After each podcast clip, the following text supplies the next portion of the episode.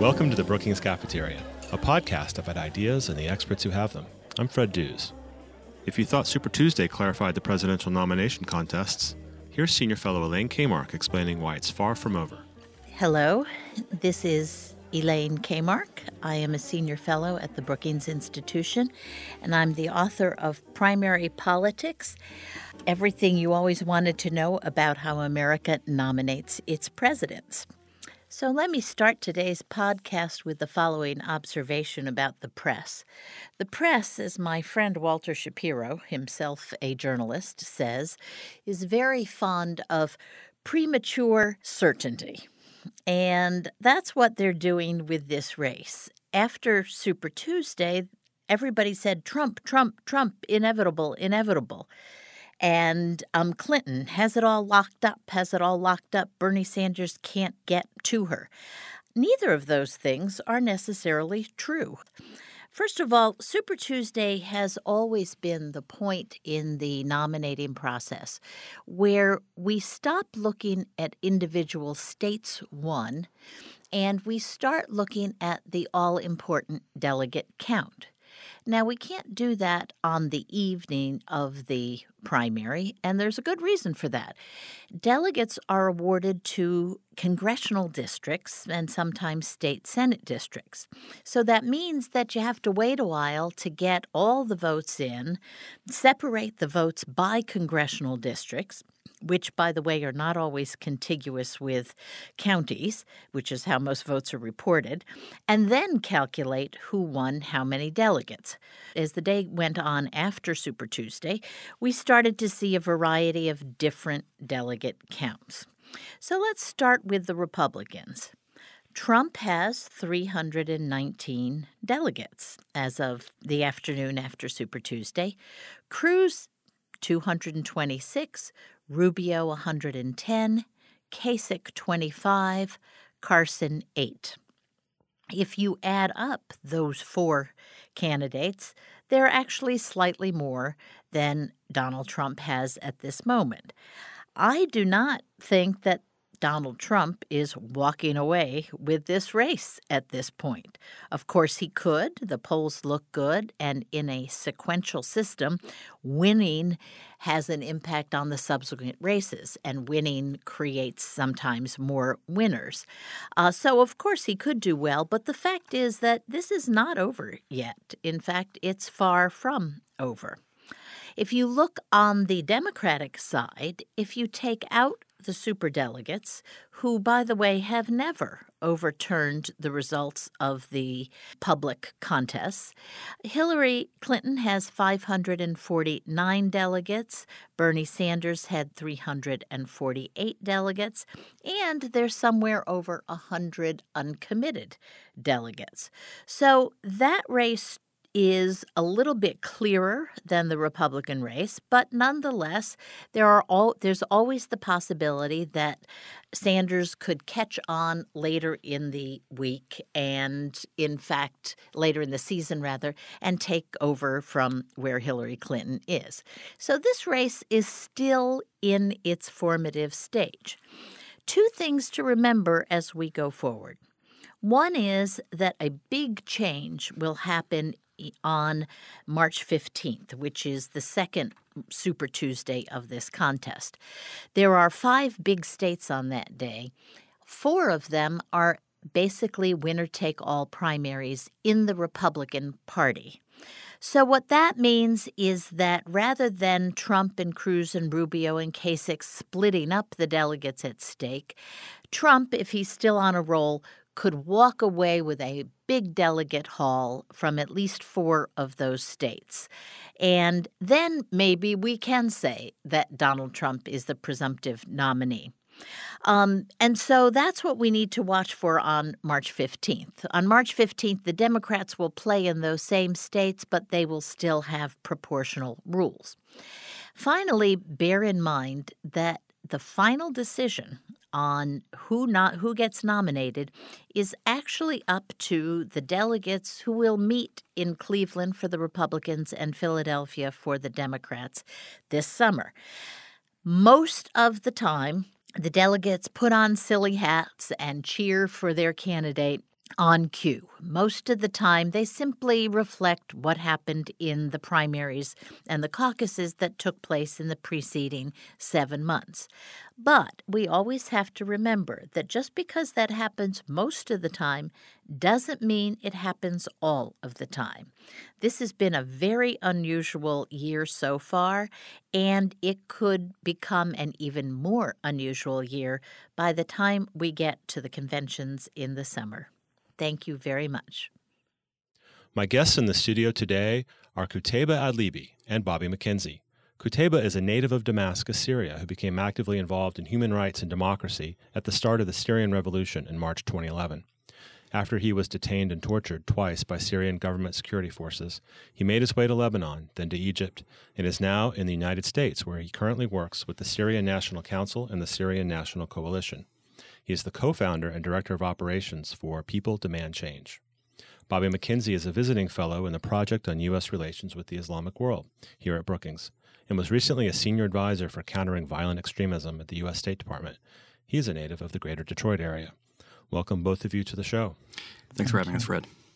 Uh, Bobby, it was a fascinating and moving event that you helped put together very recently uh, it included Qutaiba and three other Syrian refugees. Leon Wieseltier uh, was mm. our moderator. The event was called um, Who We Really Are, and I encourage all listeners to go to our website, brookings.edu, search for that, listen to the event. Bobby, can you talk about how that event came together? Why did you put on an event like this? Sure. That event was actually on the margins of a day long private roundtable where we brought together Syrian American leaders from across the country. Um, one of the, if there is one positive from uh, the Syria crisis, it is that Syrian Americans have mobilized and united in ways that they would have never um, in any other um, set of circumstances. And they have cobbled together um, a range of organizations that have grown in sophistication collectively. These organizations have distributed over 300 million in um, aid to a range of um, uh, humanitarian support both in Syria and in frontline countries.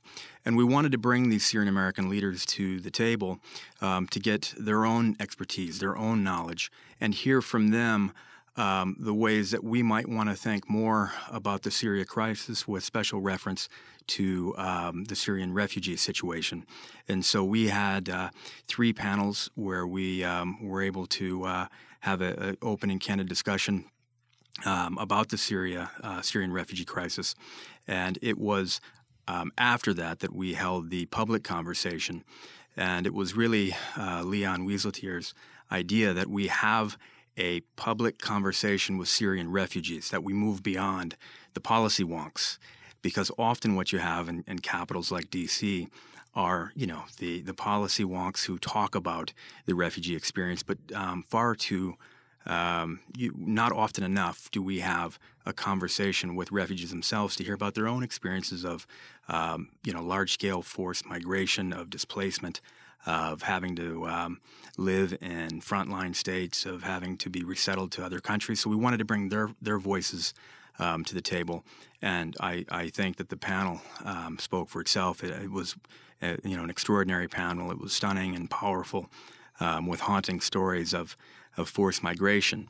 Um, what I should also say is when we when I started to reach out to Syrian American um, leaders across the U.S. to say we'd like to bring together a panel of refugees, it, they were also insistent that we have a composition of, of refugees who were um, interesting and different, and folks who would contest, you know, um, you know, American notions of what it means to be a refugee. We had um, Qutaiba, who's an activist doing amazing work. We had another gentleman here who's worked with the Holocaust Museum.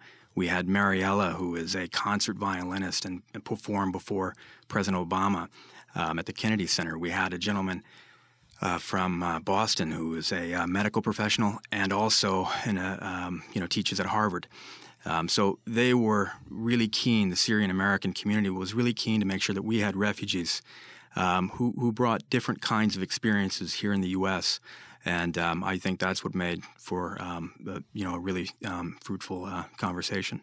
I've I've been at Brookings for nearly 20 years, and I'll just be honest and say it was one of the most uh, moving events that I've ever seen during my time at Brookings. So I'm, I'm glad that you put it together, and I thank you for participating, Qutaiba. Thank you. And you introduced yourself by saying that you are, quote, from a middle class conservative family in Damascus. What did you mean by middle class and conservative? Um, hi, thanks for having me here today. Um, middle class, I mean, my dad uh, worked in Saudi Arabia for seven or eight years. When I was born, he moved back to Damascus.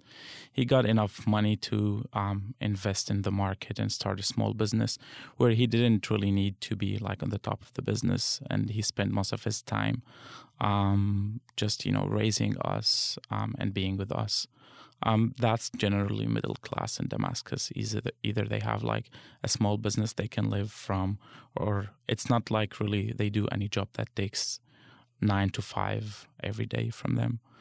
Um, conservative as we um, we go to Friday prayers every every week. Um, I try to keep on my prayers, my daily prayers. I'm not very successful with that.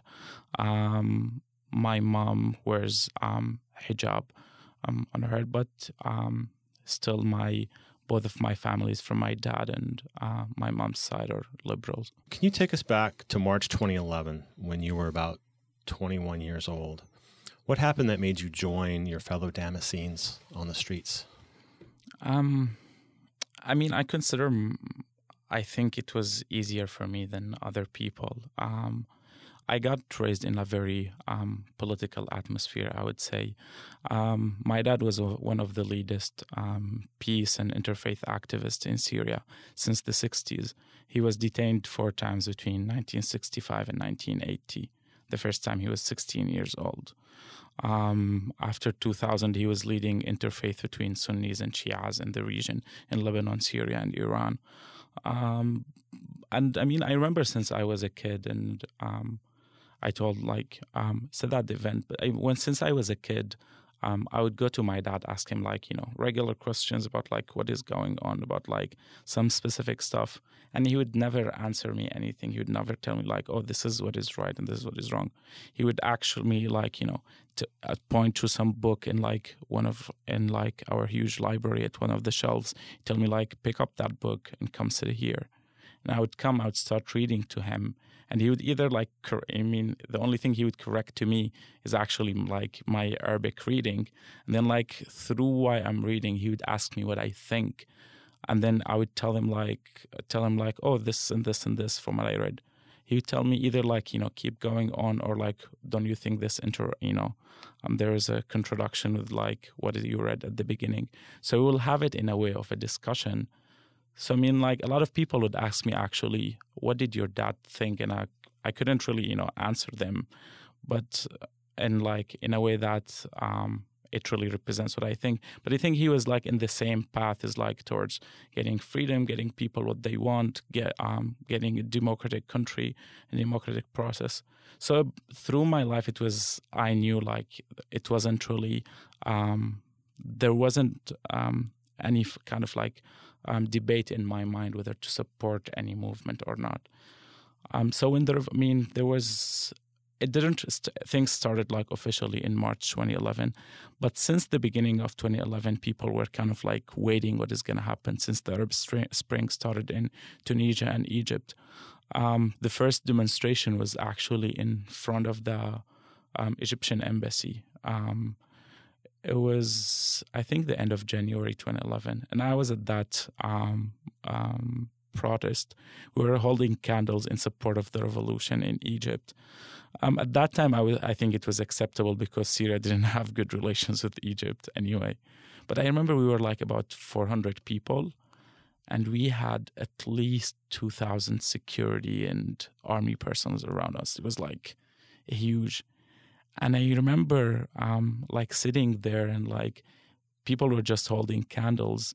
And then they started singing like um, a freedom song, very famous. And just talking about like not being afraid of like the military or the army or the armed people. That's when like one of like the officers he came to us and he was like, "Hey, animals, get out of here."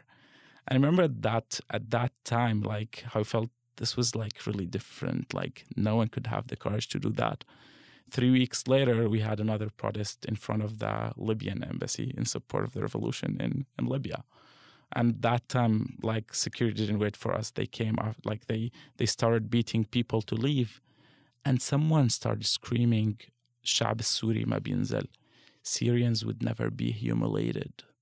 And that was like the first time really someone says something I remember like going back we were like too excited um, there were like online calls for protests and um, going out to the streets since the beginning of March after that, but there wasn't really like um, like a real call, an organized thing.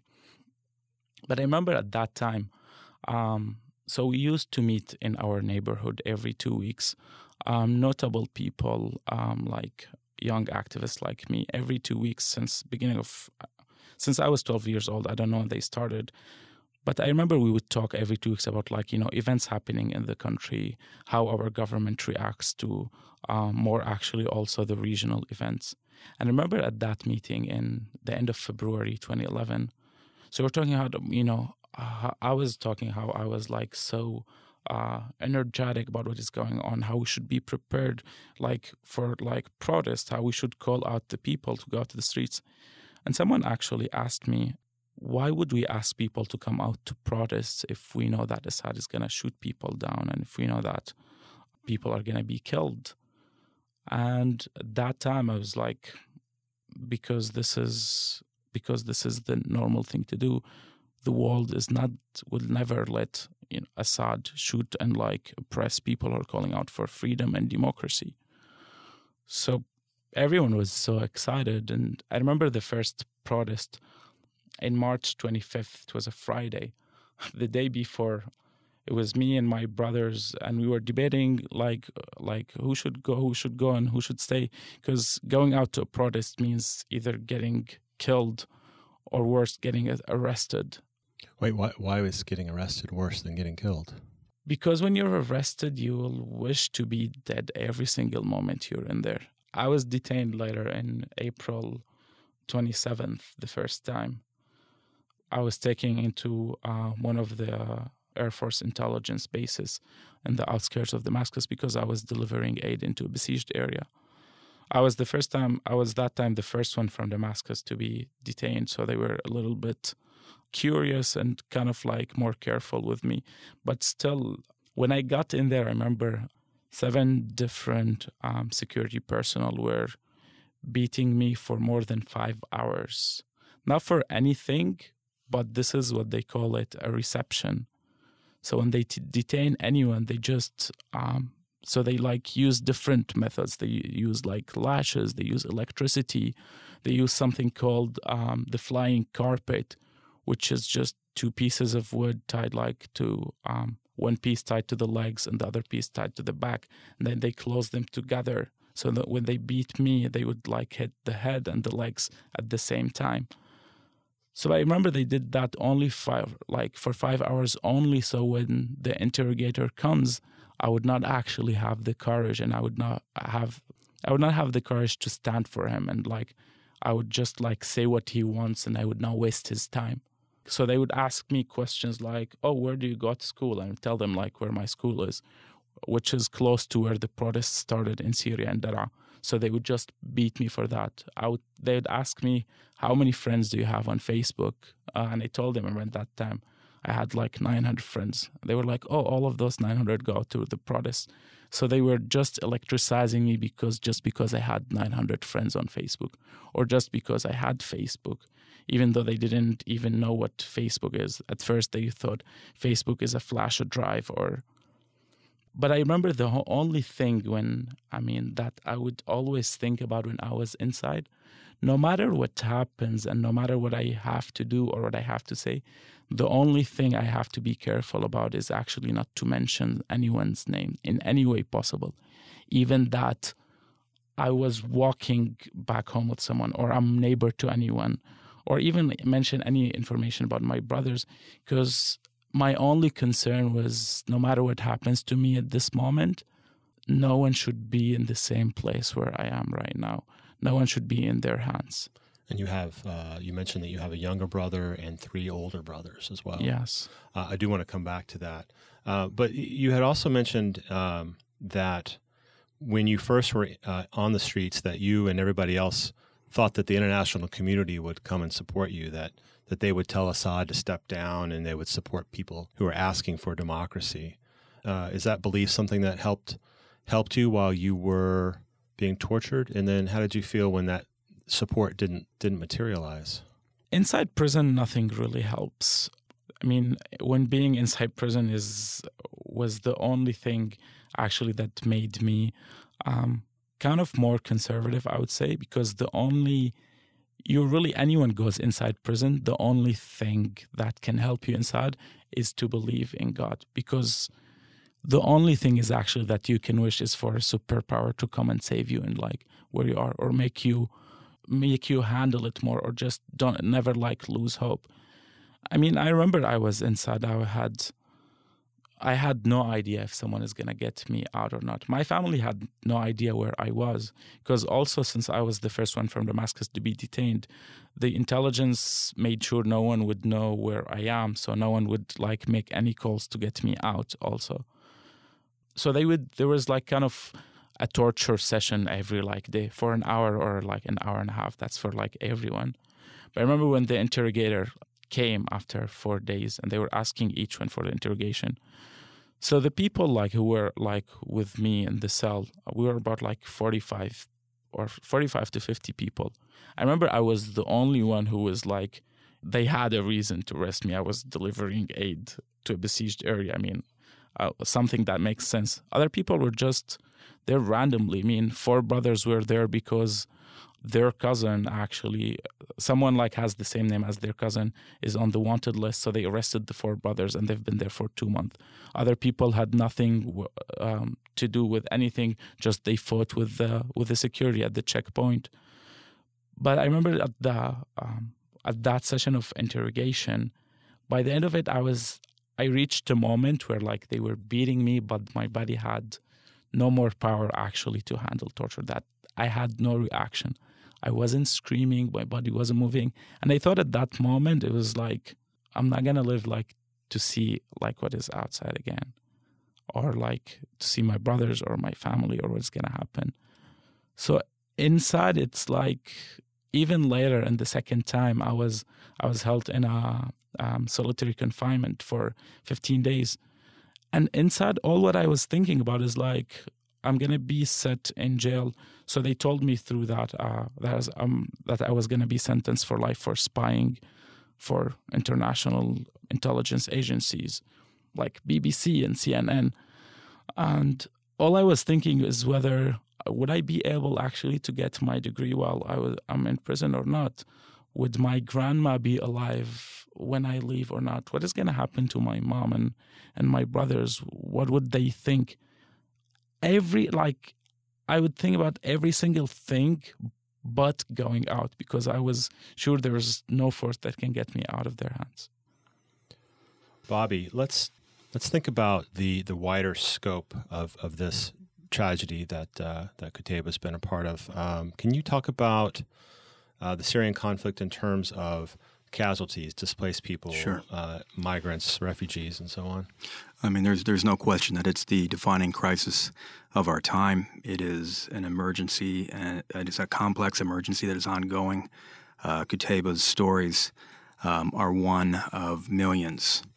Um, half of the population has been displaced. 13.5 million are in need of humanitarian aid.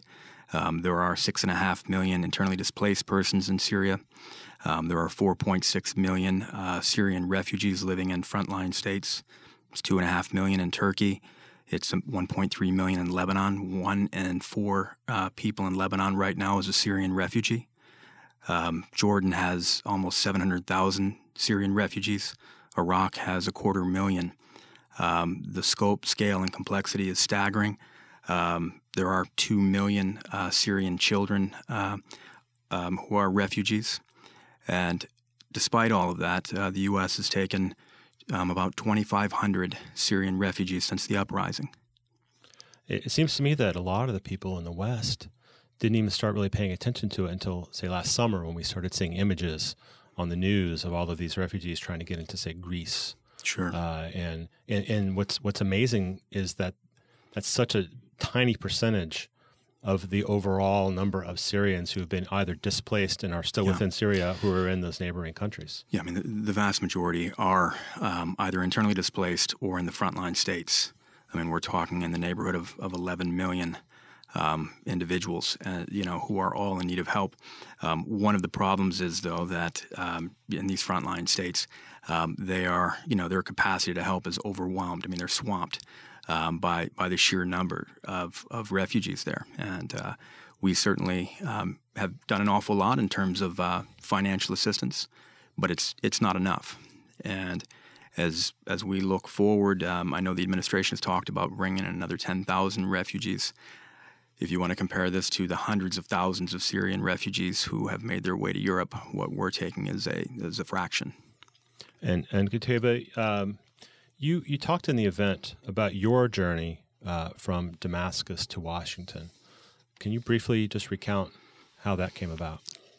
I want to go back to what people think the reaction of the international community would be at the beginning, everyone actually had hope that yes, the international community is going to do something.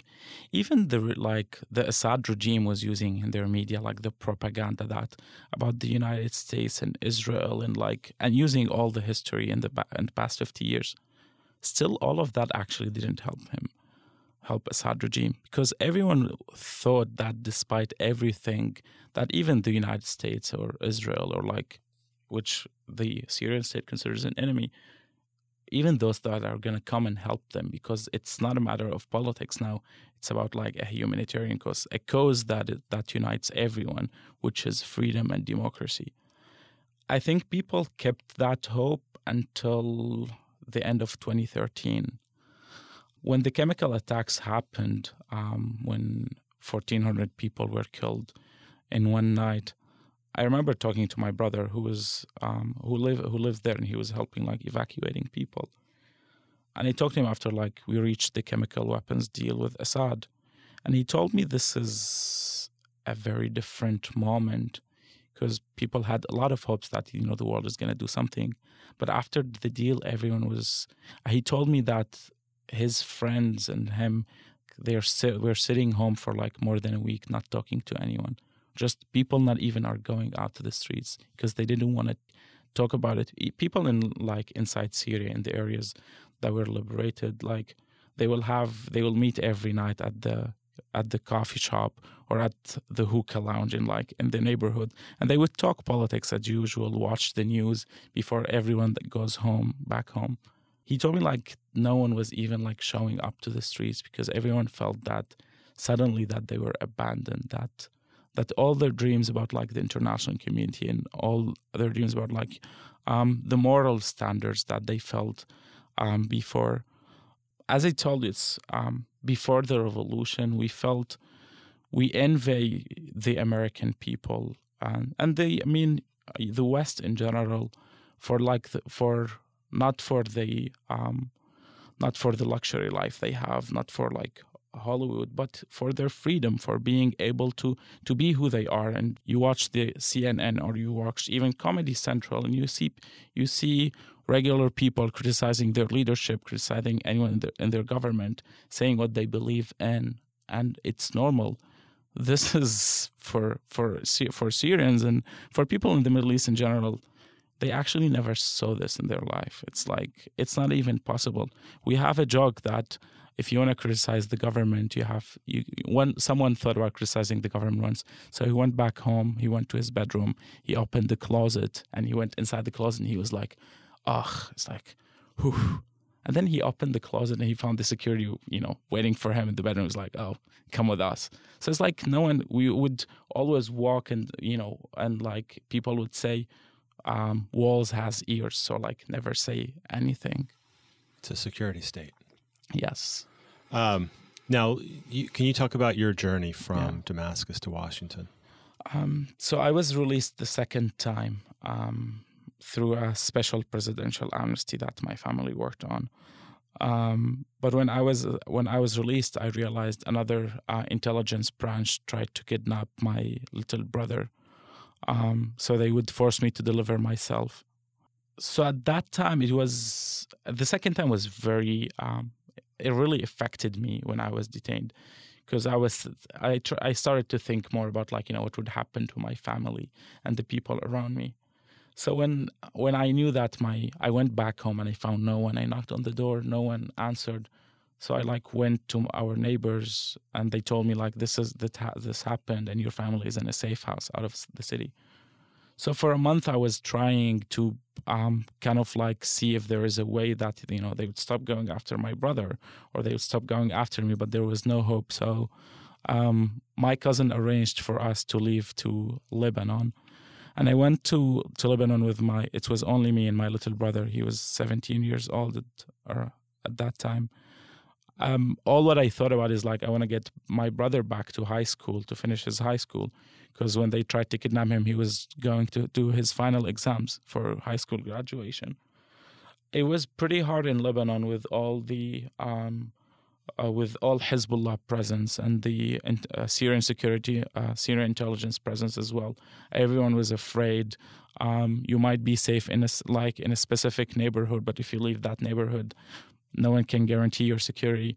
So it was hard for us to stay there. Um, and also it was hard to get, you know, residency there. So we left to Egypt at the end of 2011. And we went there. I, I was able to put my brother in a school, and through that, he got um, a residency there. But the Egyptian um, national security didn't allow me to have residency because of my past in Syria anyone who was kind of um, democracy activist at that time was a danger for them. So I had to leave the country every three months and come back to be able to stay in the country legally. Where you went back to Lebanon and then you would go back to Egypt? No, I would travel. So I traveled to Jordan. So at that time, I was working on research and like civil society. So I would do training on. Uh, um, peace building and interface, the same that uh, the same things that I learned my, from my dad through programs with State Department. Um, so and I would come back to Egypt, um, but it wasn't still stable. I didn't feel that you know I can stay here. Even in general, the public. I mean, you would think that people in Lebanon and Egypt would be so welcome for Syrians, but it's not really the case. I mean, in Lebanon, the Syrian army, Assad's army invaded Lebanon for 30 years. So Lebanese don't really like the Syrian presence there. I mean, Syrian army left Lebanon in 2005. So Lebanese are like, you left us just six years ago. So just, we don't want any more Syrians here. In Egypt, I mean, the situation there was horrible. Um, the economic situation was really hard. And it was hard also for Egyptians to see that Syrians coming into the country. Some of them had money, some of them didn't, and they were getting help. So they were like, so Egyptians felt also that we're like in a very bad situation. Why is aid coming to Syrian refugees and not to us? So it was a lot of people were welcoming, but at the same time, it was really hard to share resources with Syrian refugees. So it was a little bit uh, hostile depending on like where you go to. So even there, it wasn't really stable. And for me, it was, yeah, the government was not allowing me to stay. So I didn't really have a choice. So by the beginning of 2013, I was um, nominated for a program with um, State Department called Leaders for Democracy. Um, so I was able to come here. I um, finished my program and I applied for asylum to stay here. Qutaiba, then you came here to America from Egypt, uh, but did you leave your younger brother in Egypt? And also, how was he and, and how was the rest of your family? So when we traveled to Egypt, so as I said, for to be able to stay legally, I had to leave every three months. At that time, um, so every time I leave out of the country, my mom would come from Damascus and and stay with my brother. Um, the last time was in January 2013. Before, like when I knew I was like I was coming here, so my mom was in Egypt preparing, you know, to stay for some time with my brother. At that time, the um, the intelligence broke into our house in in Damascus. Um, they seized our property, so my mom was so afraid to be back. My brother, who was in Damascus, had to escape to the countryside um, because they wanted to arrest him too. Um, so my mom stayed with my uh, brother in Egypt until August 2013. After what happened um, with the transition and the military coup, it became so hostile against Syrians, and the media didn't really help. My mom and brother had a um, couple incidents where, like, they were like gonna get in trouble with people in the streets or with taxi drivers because they were Syrians. So they, my mom decided, um, and my brother that that time finished his American diploma, his high school. So um, they moved to Turkey to Istanbul. Um, my brother, my little brother, got a scholarship in uh, in Istanbul in uh, in a university in Istanbul to do political science and cinema. He was an artist since yeah very young age. He sings, he draws, he makes small short movies. So that's his his passion. Um, my mom actually um, has a um, business administration background. That's what she did in in school, um, but she never actually did any work. She volunteered for two years um, at some like 20 years ago, helping in a school. So she felt she can use actually this experience to help the Syrian refugees in Istanbul. So at that time, along with some other um, former teachers and people who worked in education, they started a school to work with the Syrian refugees in Istanbul. And now, yeah, she's um, she's the yeah assistant manager for three schools for the Syrian refugees in Istanbul. And then your uh, three older brothers. The oldest one is he's an MIT graduate. So, but a long time the revolution, he was studying here because he got a scholarship here. So he felt he didn't really participate and help people. So after he finished um, his grad school at MIT, he left to Turkey to work on education also with the refugees. Um, the one after he's in architecture in Qatar.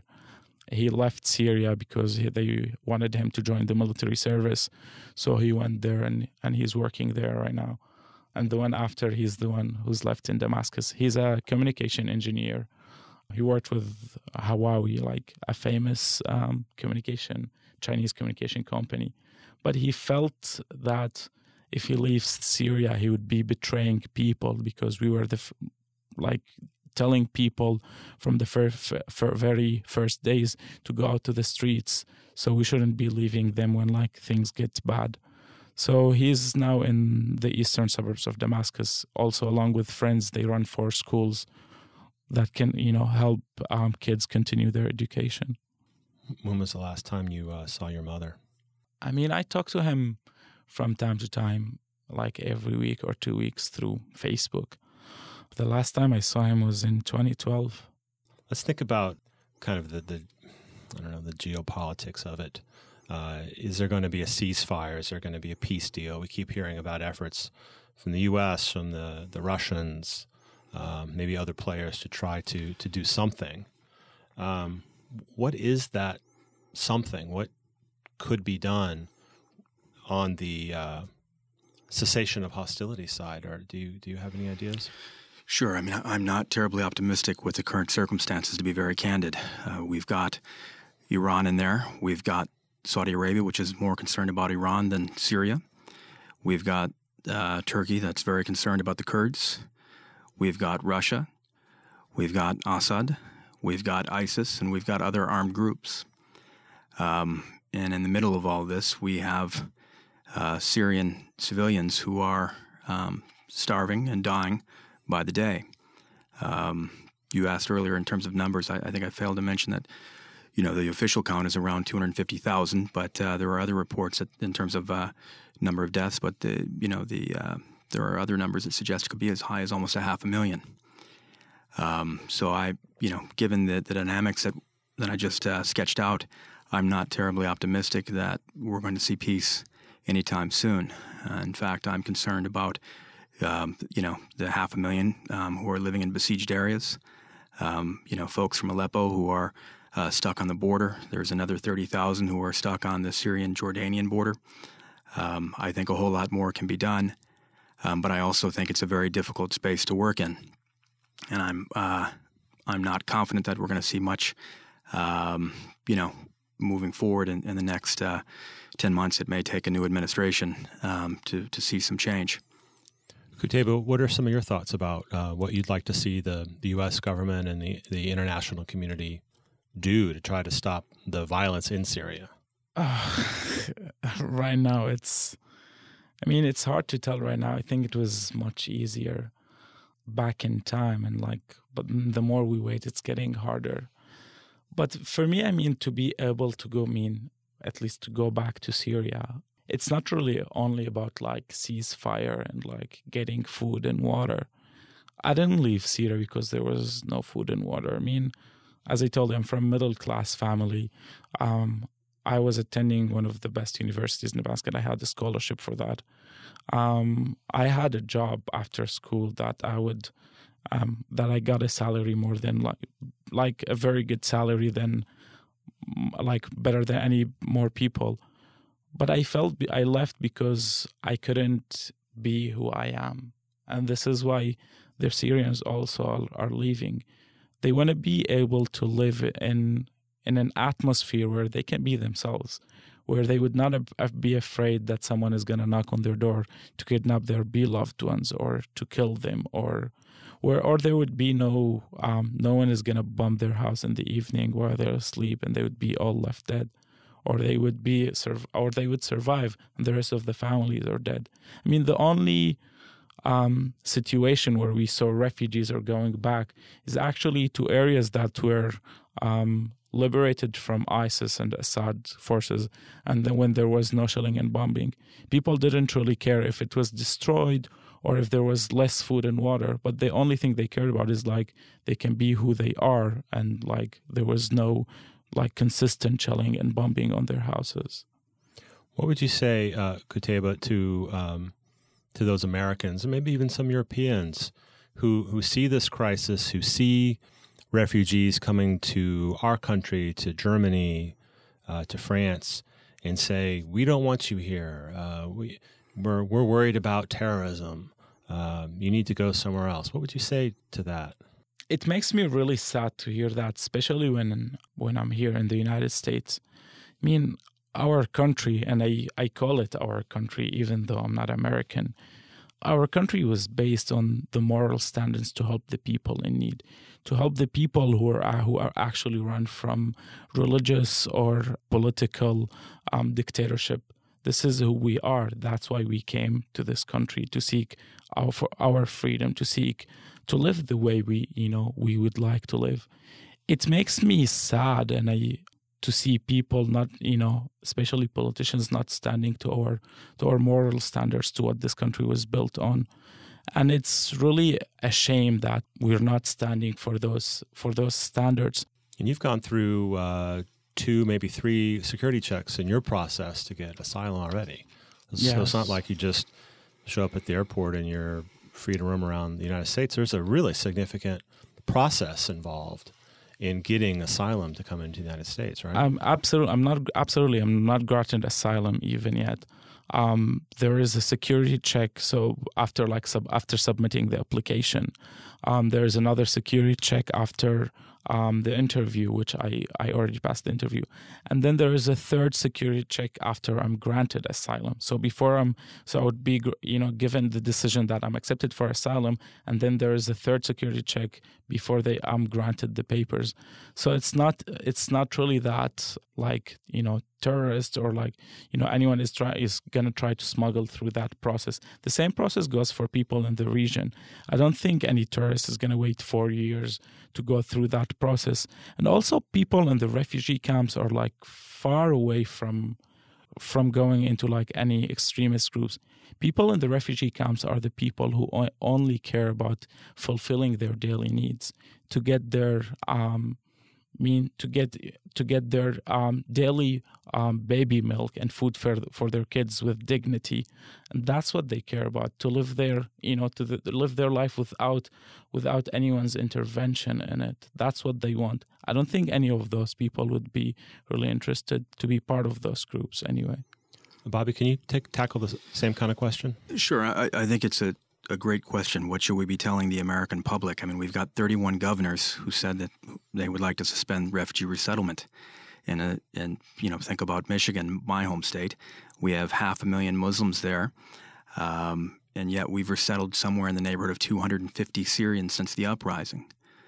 Um, but with the governor saying, Rick Snyder, with the governor Rick Snyder saying that um, he wants to suspend refugee um, resettlement, it gives the impression, the wrong impression to your average Amer- uh, your average uh, Michigander that we're taking 250 an hour or a day or a week, and we're not. Um, I think that post uh, post the Paris attacks and post the San Bernardino attacks, um, there is a lot of fear in America. It's understandable, but I also think that we could use some more leadership um, in trying to dampen those fears. I mean, remember, if you, you might recall when uh, we had the Ebola um, situation, um, President Obama hugged and kissed a Ebola survivor. We've not yet seen the president or the first lady hug or kiss a refugee.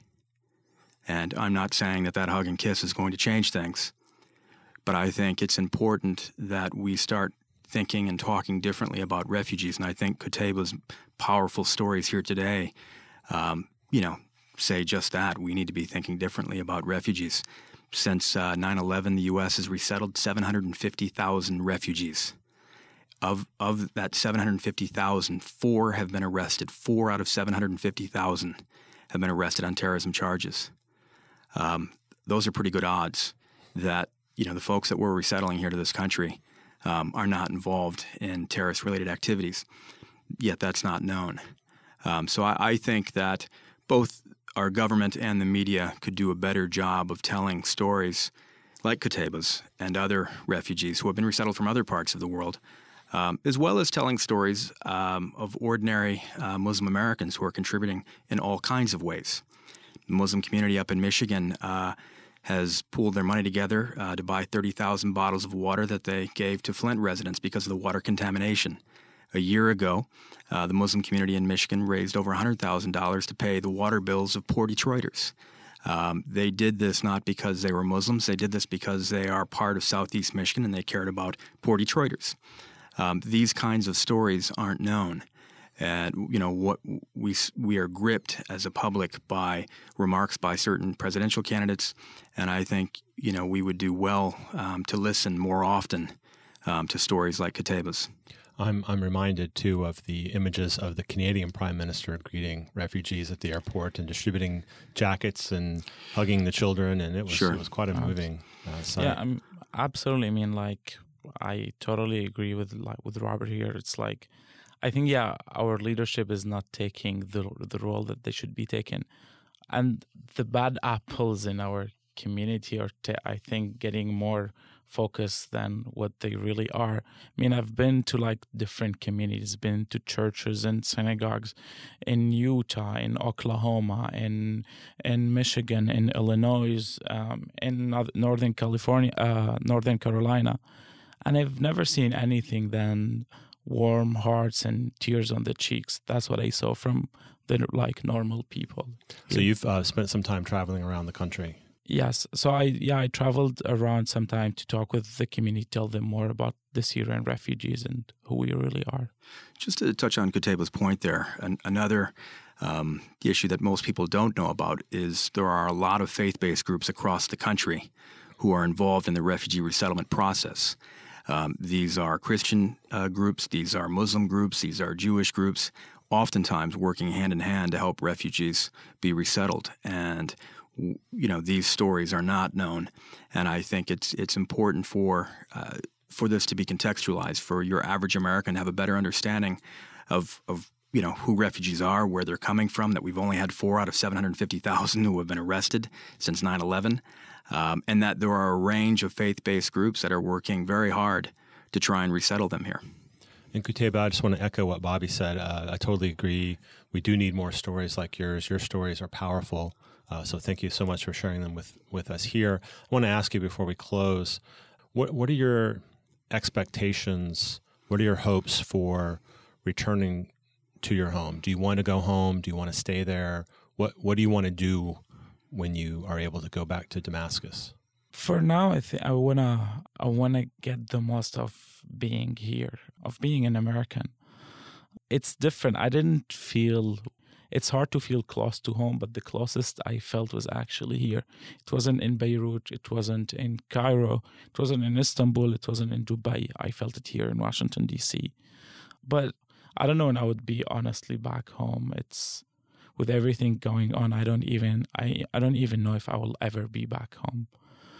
So for the time, my plans for now is to work the most to be a very good American citizen, um, inshallah. And for the future, yeah, just to work on getting people, helping getting people their freedom, what they wanted. And if I ever, you know, get the chance to be back in Syria, I mean, I wish, yeah, one day I would be back there. I want to thank you both for joining me today for this very powerful conversation. I thank you especially, Qutaiba, for your courage to witness and testify about what's going on in your homeland. I wish you all the best. Uh, thank you for having me here. Thanks a lot. Thank you, Qutaiba, for coming today and sharing Absolutely. your stories. Thank you. I encourage all of you to visit brookings.edu and search for the event Who We Really Are, a conversation with Syrian refugees in America to hear perspectives from Qutaiba and the three other Syrian refugees on the panel. It's all very powerful stuff. And that's all for this edition of the Brookings Cafeteria. My thanks to our audio engineer and producer, Zach Kulzer, with editing help from Mark Hoelscher, plus thanks to Carissa Nietsche, Jessica Pavone, Eric Abalahi, and Rebecca Viser, and our intern, Sarah Abdelrahim. You can subscribe to the Brookings Cafeteria on iTunes and listen to it in all the usual places. You can send me feedback email at bcp at brookings.edu. Until next time, I'm Fred Dews.